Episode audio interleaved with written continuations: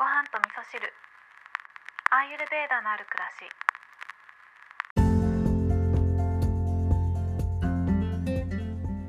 どうもアーユルベーダアドバイザーの土井京子です。今日はちょっといつもと違う感じの挨拶でスタートしたんですけれどもはい、えー、今日はですね私の大好きなポッドキャストチャンネル「コータの漢方的養生チャンネル」の500回記念放送500回記念ということで勝手にお祝いの放送をしてます。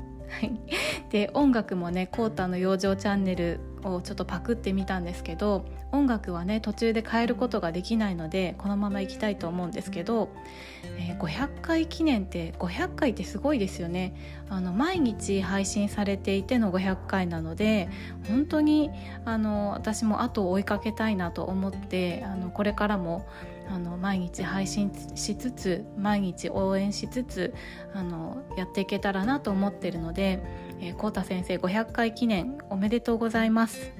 はいということで今日の私の本題に入っていきたいと思うんですけれども、えー、昨日ですねあのお話しした、えーと健康相談をさせていただいた先生っていうのはこのコータ先生なんですけど、えー、皆さん気づいてますよね。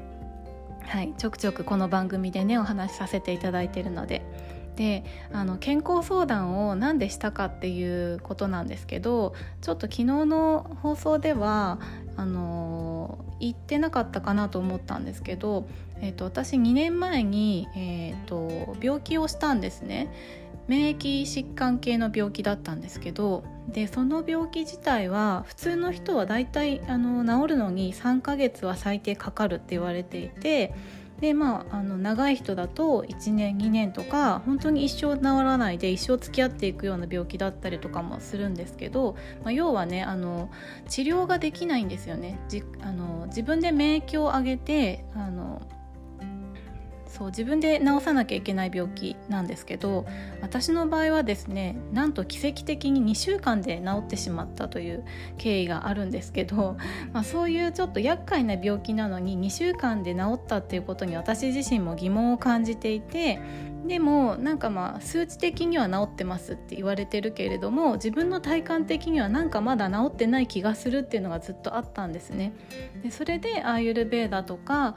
まあ、取り入れて体調を整えたりとかもしているんですけどこの西洋医学的に見て数値で治ったっていうところと体感で治ってないって思う自分の感じ方っていうところがこれはあのまさに東洋医学と西洋医学のあの大きな違いというかあの私たちが選択できる医療っていうところで両方取り入れていくべきだなって思うところでもあるんですよね。で先日ですねちょっとあの簡単なセミナーを聞いたんですけどそれは、まあ、西洋医学の、えー、心療内科の先生なんですけど治療の診療のメニューの中に、えー、アーユルベーダとあとはお薬の中に漢方を入れてらっしゃるっていうことなんですね。でもともとはアーユルベーダのクリニックで働いてた先生が、まあ、西洋の、えー、病院に移って勤務された後にあの独立されてやっているところなんですけどそうやってねあのいろんな医療を混ぜて、使っていくっていうのがすごくこう現代的だなと思うしこれからそういう風になっていくといいなって私は思ってるんですね。でその先生がどういう使い分けをしてるかっていうことをお話しされていたんですけど、まあ、あの西洋医学的な部分っていうのは本当に今処置が必要でもうすぐに治さなきゃいけないみたいなそういった時に西洋医学的なところを使い